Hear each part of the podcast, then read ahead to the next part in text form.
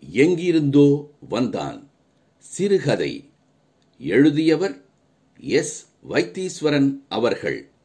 ஒலி வடிவில் வழங்குபவர் சதுர்புஜன் என்ற புனை பெயர் கொண்ட பாஸ்கர் எஸ். ஐயர். எங்கிருந்தோ வந்தான். இரவு ஒரு மணி இருக்கும். சென்னை கத்திப்பாரா நார்ச்சந்தி வளைவில் என் ஸ்கூட்டர் திடீரென்று நின்று போய்விட்டது. இப்போது நின்று போயிருந்தால் கவலைப்பட்டிருக்க மாட்டேன். ஆனால் இது நின்றது ஆயிரத்தி தொள்ளாயிரத்தி எண்பத்தி ஒன்றில். அப்போது கத்திப்பாரா ஒரு ஆளரவமற்ற அத்வானம். அதுவும் இரவு ஒரு மணிக்கு. வெளிச்சமில்லாத இருட்டில் அங்கே நடமாடுவது ஆபத்தானதுதான். சுற்றிலும் உயரமான மரங்கள் சூழ்ந்த கட்டிடங்கள் இல்லாத பிரதேசம். இரவு விமான சேவைகள் கூட அப்போது அதிகம் இல்லை ஒன்றிரண்டு தான் அதனால் அந்த வழியாக விமான நிலையத்துக்கு போகும் பயணிகளின் வண்டி போக்குவரத்து கூட எப்போதாவதுதான் நிகழும். நள்ளிரவில் இப்படிப்பட்ட இக்கட்டான இருண்ட சூழலில் நான் நார்ச்சந்தையில் நகராத ஸ்கூட்டரை வைத்துக்கொண்டு தவிப்புடன் நின்று கொண்டிருந்தேன். அந்த வருஷங்களில் நான் விமான நிலையத்தில் பணிபுரிந்து கொண்டேன். நான் வேலைக்கு ஸ்கூட்டரில் தான் போய்க் கொண்டிருந்தேன். விமான நிலையத்திலேயே வாகனத்தை நிறுத்தி வைத்துக் கொள்ள எங்களுக்கு வசதி இருந்தது. அப்போது நிர்வாக சம்பந்தமாக இரண்டொரு மாதங்களுக்கு ஒருமுறை பெங்களூரு ஹைதராபாத் விமான நிலையங்களுக்கு நான் போய் வர நேரிடும். ஆனால் பொதுவாக இந்த பயணங்கள் குறித்து எனக்கு சற்று முன்கூட்டியே தகவல் தெரிந்து விடுமாதலால் என்னை அழைத்து போக வீட்டுக்கு வாகனம் வந்துவிடும். பிரச்சனை இல்லை.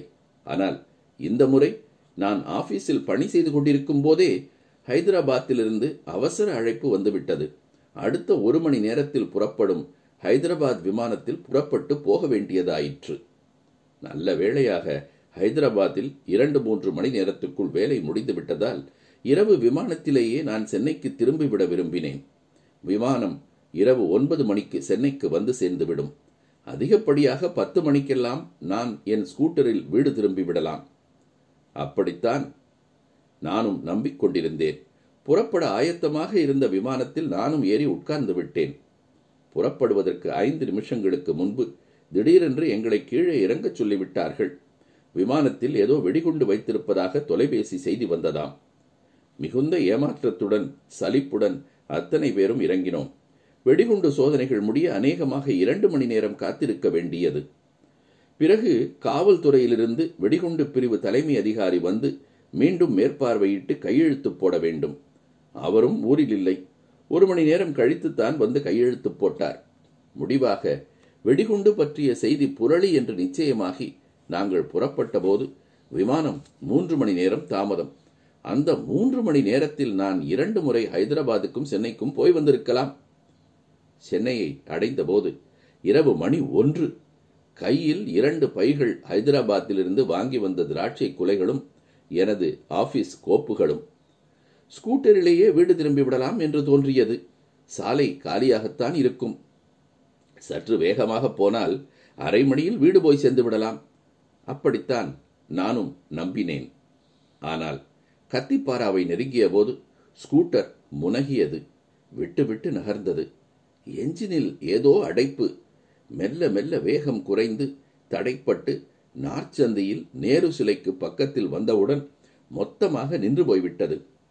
பல முறை உதைத்து பார்த்தேன். கால் வலிதான் மிச்சம். நாற்சந்தி வளைவுச் சுவரில் உட்கார்ந்து விட்டேன். இருட்டில் கடிகாரத்தை பார்த்தேன். ஒன்றரை மணி.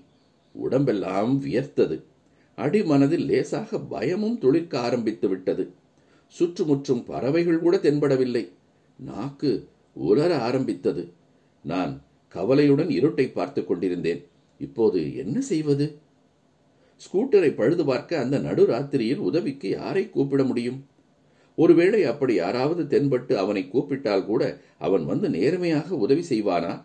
அல்லது என் பாதுகாப்பற்ற நிலைமையை கணித்துக் கொண்டு என் கையில் உள்ள பொருட்களை அபகரித்துக் கொண்டு என்னை காயப்படுத்திவிட்டு ஓடிவிடுவானா? இப்போது யாராவது உதவிக்கு வந்தால் கூட ஆபத்தாக முடியுமோ? என்று திகிலாக இருந்தது.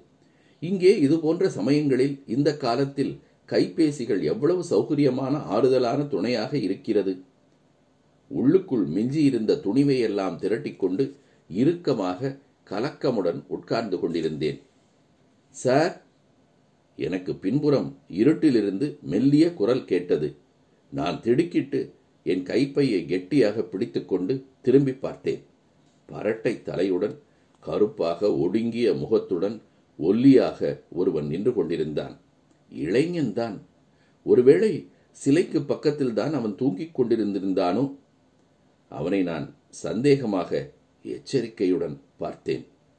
வண்டி நின்று போயிடுச்சா சார்? நான் அதை உடனடியாக ஒப்புக்கொள்ள தயங்கினேன். நான் நிர்கதியாக நிற்பதை அவன் ஏற்கனவே ஊகித்துக் கொண்டு விட்டானோ? அப்படி ஒன்றும் இல்லை. என்ஜின் சூடாயிருக்கும்னு நினைக்கிறேன். கொஞ்ச நாளில் ஸ்டார்ட் ஆயிடும். இல்லை சார். பிளக்கில் அடப்பு இருந்தா கூட இப்படி நான் பேசாமல் இருந்தேன். அதே சமயம் அவனை கணித்துக் கொண்டிருந்தேன். நான் வேணா பார்க்கட்டுமா சார்? அவன் குரல் சற்று நம்பக்கூடியதாக இருந்தது. எனக்கும் வேறு வழியும் தெரியவில்லை. உனக்கு இந்த வேலையெல்லாம் தெரியுமா? தெரியும் சார். ஊர்ல மெக்கானிக் வேலை தான் செஞ்சுக்கிட்டு இருந்தேன்.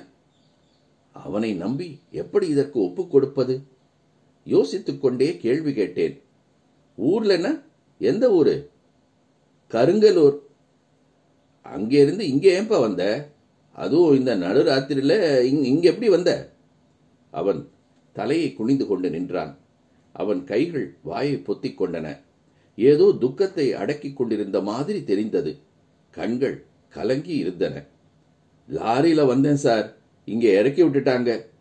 குரல் எழும்பாமல் சொன்னான். ஊருக்குள்ள ரெண்டு தெருவுக்கு நடுவுல பயங்கர கலவரம் சார். எங்களை அடிச்சு விரட்ட வந்துட்டாங்க. நான் தப்பிச்சு வந்துட்டேன். ஊர்ல இனிமே ஒன்னும் இல்லை. இங்கே வந்துதான் இனிமே பொழப்ப தேடணும். அவன் கண்களை துடைத்துக் கொண்டான்.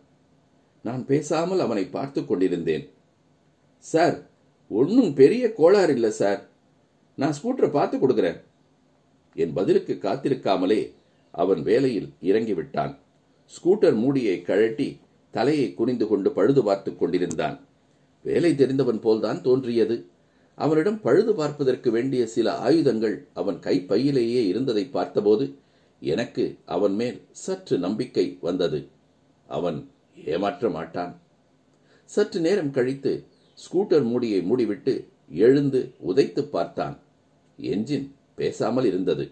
ஆன மட்டும் உதைத்து பார்த்தான். அது மசியவில்லை. அவன் வழிந்த வியர்வை வெள்ளத்தை துடைத்துக் கொண்டு நின்றான். வேலை தெரியாத ஆளோ? ஸ்டாண்டை அகற்றி ஸ்கூட்டரை சற்று உருட்டி இங்கும் அங்கும் சாய்த்து பார்த்தான். பிறகு திடீரென்று அதை வேகமாக தள்ளிக்கொண்டு ஓடினான். நான் திகைத்து நின்றேன். இருட்டில் அவன் ஸ்கூட்டரை தள்ளிக்கொண்டு எங்கோ வேகமாக ஓடிக்கொண்டிருந்தான் என் பார்வையிலிருந்து அநேகமாக மறைந்து விட்டான். நான் அவனை கத்தி கூப்பிடலாமா? பதற்றமுடன் சுற்றி பார்த்தேன். அவன் கண்ணுக்கு தெரியவில்லை. டேய் டேய் அவனை எப்படி கூப்பிடுவது? அவன் பெயரை கூட கேட்டுக்கொள்ள மறந்து போய்விட்டேன். எங்கோ தூரத்தில் ஸ்கூட்டர் என்ஜினுக்கு உயிர் வந்த மாதிரி சத்தம் கேட்டது. ஆனால் அந்த சத்தம் மெல்ல மறைந்து மொத்தமாக ஸ்கூட்டர் என் பார்வையிலிருந்து மொத்தமாக காணாமல் போய்விட்டது. என்ன முட்டாள்தனம்! இப்போது என்ன செய்வது?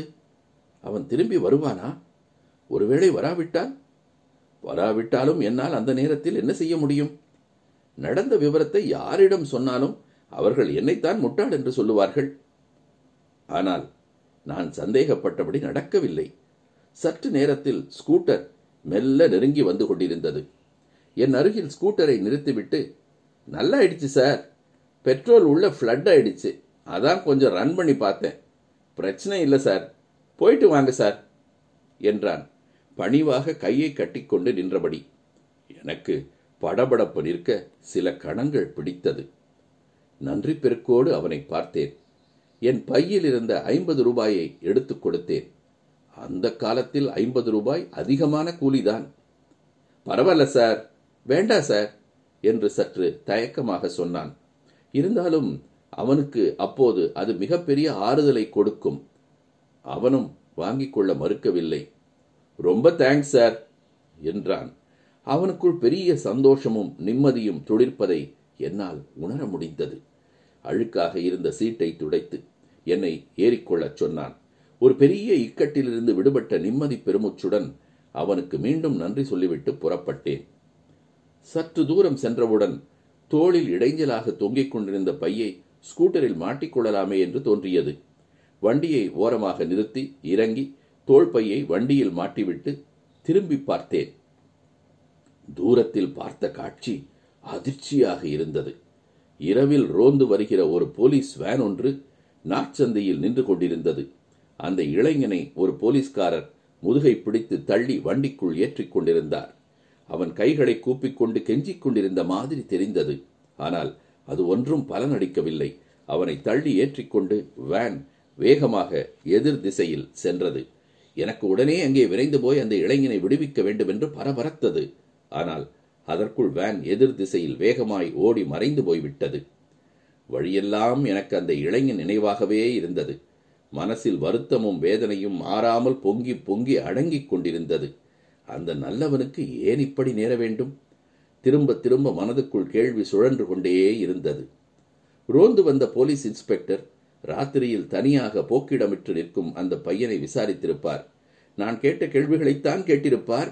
ஆனால் கொஞ்சம் கடுமையாக அதட்டி கேட்டிருப்பார். அவனும் என்னிடம் சொன்ன அதே ஊர் விவரங்களைத்தான் சற்று பயத்துடன் நடுக்கத்துடன் அவரிடம் சொல்லியிருப்பான்.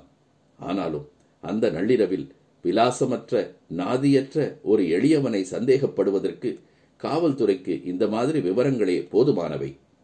ஸ்டேஷனுக்கு கூட்டிக் கொண்டு போய் இரவு முழுவதும் அவனை விசாரிப்பார்கள். துன்புறுத்தினாலும் ஆச்சரியமில்லை. ஆனால் முடிவில் சந்தேகப்படும்படியாக எதுவும் இருக்காது. அந்த பையன் நல்லவன் உழைக்கக்கூடியவன். அவனை நாளை காலையில் போகச் சொல்லிவிட்டு விடலாம். இருந்தாலும் அந்த நள்ளிரவு வேளையில் வியர்வை சிந்தி நேர்மையாக உழைத்து சம்பாதித்த அந்த ஏழை பையனின் கூலிக்காசு அங்கே பறிபோகாமல் இருக்க வேண்டுமே என்று நான் மிகவும் கவலைப்பட்டேன். நன்றி நண்பர்களே மீண்டும் சந்திப்போம்.